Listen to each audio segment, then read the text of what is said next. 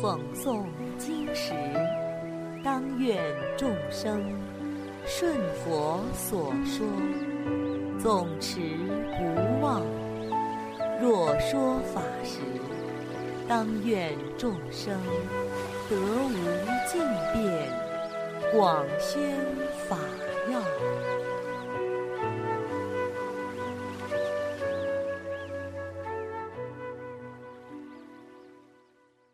欢迎收听《同盟养正故事》。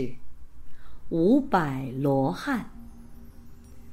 从前，释迦牟尼佛住在舍卫城齐桓精舍时，有一千二百五十名比丘弟子跟随修行。当时，国中有五百位乞丐亲近如来。经常跟着僧众们一起外出化缘，靠乞讨度日。这样过了几年，乞丐们对这种生活产生了厌离之心。他们在一起商议：这么多年，我们承蒙着僧众的福德来乞讨续命，但很多的烦恼和痛苦还一直围绕我们。我们应当向佛祖请求出家，彻底让痛苦消除。于是，乞丐们一起来到精舍，对佛祖说：“如来出世，难逢难遇，我们这些人出身卑贱，蒙受佛祖的恩德，赖以活命。我们现在想出家，不知道佛祖是否同意。”佛祖告诉五百位乞丐说：“佛法清净，没有高低贵贱之分，就好比净水能清洗各种污垢一样。富贵的人可以清洗，贫贱的人也可以清洗。漂亮的人可以清洗。”丑陋的人也可以清洗，男的可以清洗，女的也可以清洗。只要你愿意，没有洗不干净的。又好像大火焚烧，所到之处，山河石壁、天地万物，不分大小。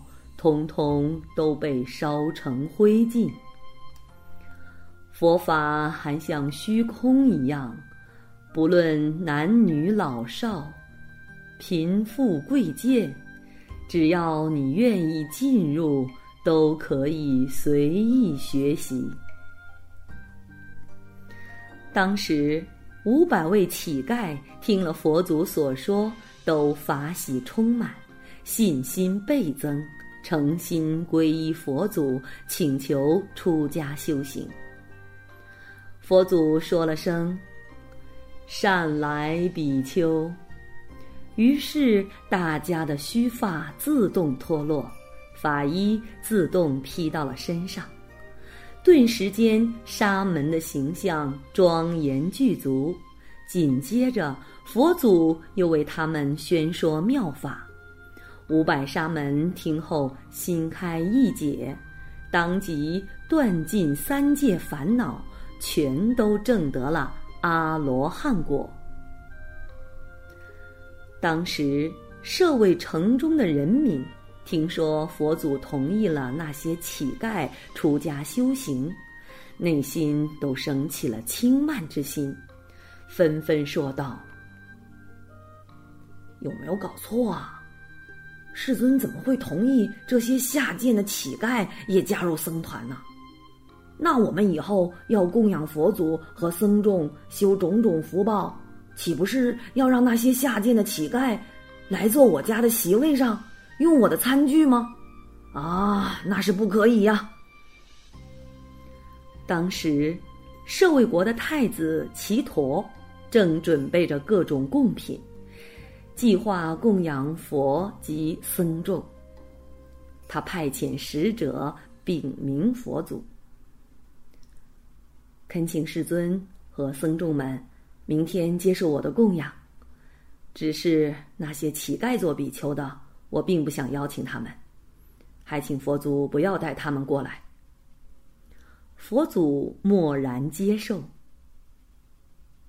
到了第二天的用斋时间，佛祖告诉那些乞丐比丘说：“我们受人宴请，而你们不在被请之列。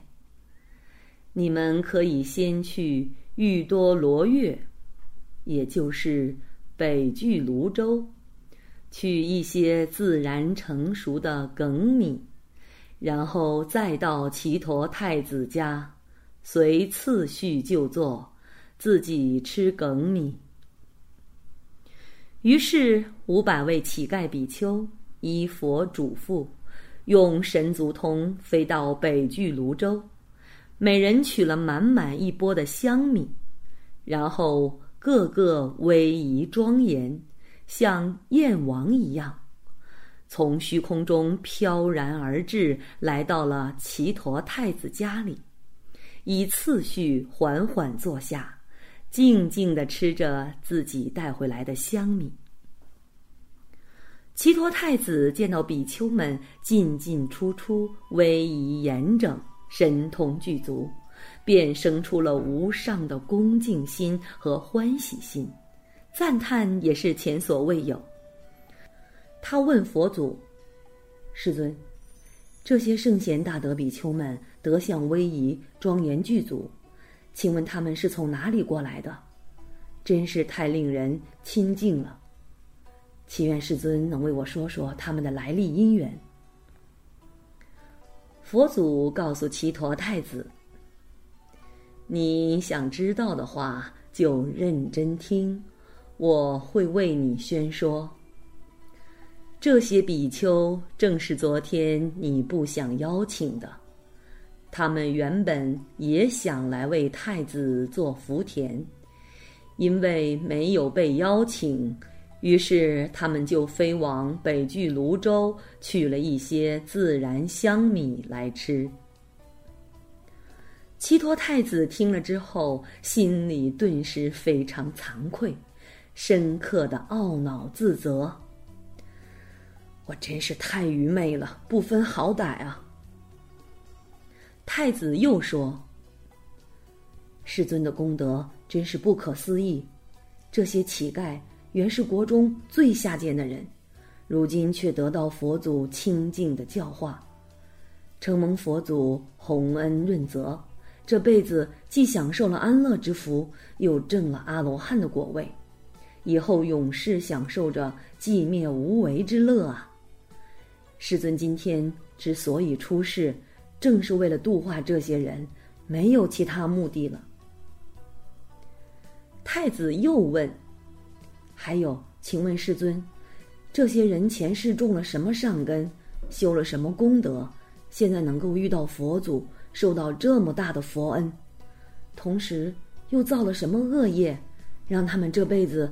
做了困苦不堪的乞丐，恳请佛祖慈悲为我开示。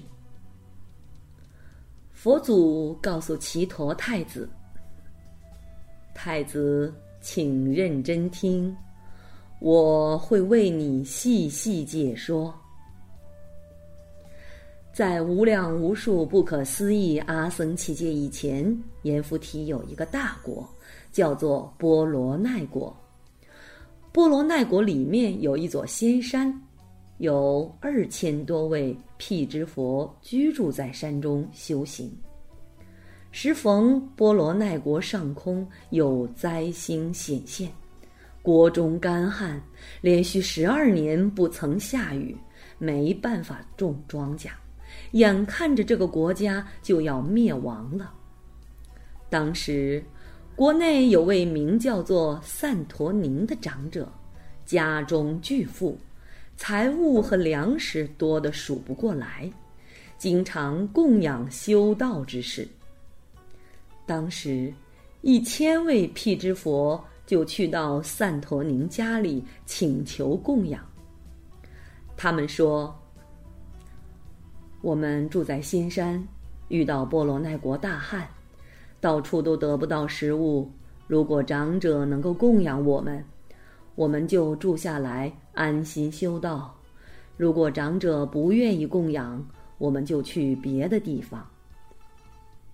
灾荒时期，米价往往比黄金还要贵，可这位散陀宁长者并没有趁机囤积粮食发国难财。他立刻问仓库管理员：“我家仓库里面的所有谷米够不够供给这些大士的饮食？”仓库管理员回答：“没问题，现在我们的粮食很充足。”于是，散陀宁长者就长期供养这一千位辟支佛的饭食。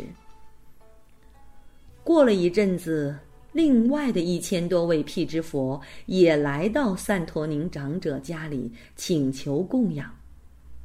长者又问仓库管理员：“我家的粮食储备还有多少？又来了一千人，我希望供养他们。”粮食还充足吗？仓库管理员回答：“我们还有足够的粮食，如果要供养，现在就可以。”于是，散陀宁长者又请这一千多位辟支佛留了下来，并且还安排了五百位仆人做厨师，专门负责这两千多位辟支佛的饮食供给。这五百位厨师每天拿着饮食器具服侍辟支佛饮食，长年累月，渐渐就厌烦了。他们纷纷埋怨说：“哎，我们这些人每天这么辛苦的工作，都是因为要伺候这两千多名乞丐而导致的。”那时，长者还另安排了一个跑腿的佣人。每天到了开饭时间去通知辟支佛。这个人每次去的时候，身边养的一只狗也一起跟着去，每天都一样。突然有一天到了饭点儿，这个佣人忘记了通知，但那只狗还像往常一样，就习惯性的独自去了辟支佛居住的老地方。朝着各位大士高声吠叫，那些辟支佛听到狗叫，知道应供的时间到了，于是就到散陀宁家里如法接受饮食供养。大士还告诉散陀宁长者：“天上要下雨了，您现在可以安排播种庄稼了。”散陀宁长者就听从他们的意见，派人去田里辛勤地耕种大麦、小麦等各种谷物。过了一段时间，所种的东西全部都长成了葫芦。长者见了很奇怪，就问：“这是怎么回事呀？”大士们回答说：“不要紧。”不用担心，您只需要加紧管理，随时灌溉就好。长者又照办了。那些葫芦长势喜人，待成熟之后，都比平常的葫芦要大很多。大家劈开一看，惊喜万分。原来之前所种的一切谷物都在葫芦里面。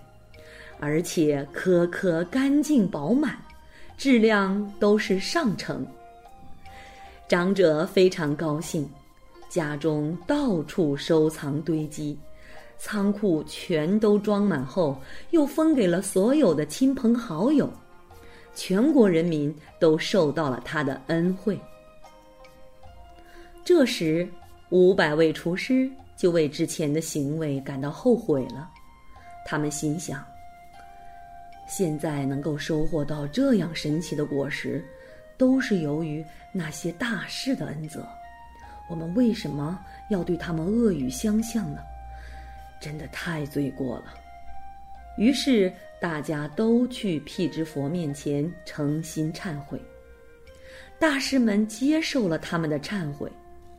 忏悔完后，他们又发愿说：“希望我们将来能够遇到贤圣，得到究竟的解脱。”因为他们恶口辱骂圣者为乞丐的缘故，五百世中常做乞丐；又因为他们悔改并且发愿，愿求解脱的缘故，所以现在遇到佛，得度正果。佛祖告诉祇陀太子：“太子，你应该知道。”当时的散陀宁长者不是别人，正是我身。当时的仓库管理员就是现在的须达多，也就是几孤独长者。当时每天去通知辟支佛开饭的人，就是现在的优田王。当时的那只狗。因为他用叫声通知辟支佛开饭，所以事事都有美妙的嗓音，就是现在的美音长者。当时那五百位厨师，就是现在这五百阿罗汉。齐陀太子以及与会大众听了佛祖所说，见到五百大阿罗汉的神通。都感念佛祖的功德，纷纷摄心勤修。有些人当下就证了出国乃至四国，又有些人发心修学辟支佛道，还有些人发心求取无上佛道。大家都欢喜踊跃，恭敬奉行，各自精修，希望能够早日满愿。好啦，小朋友们，今天的同盟养正故事已经讲完了，我们下次再见。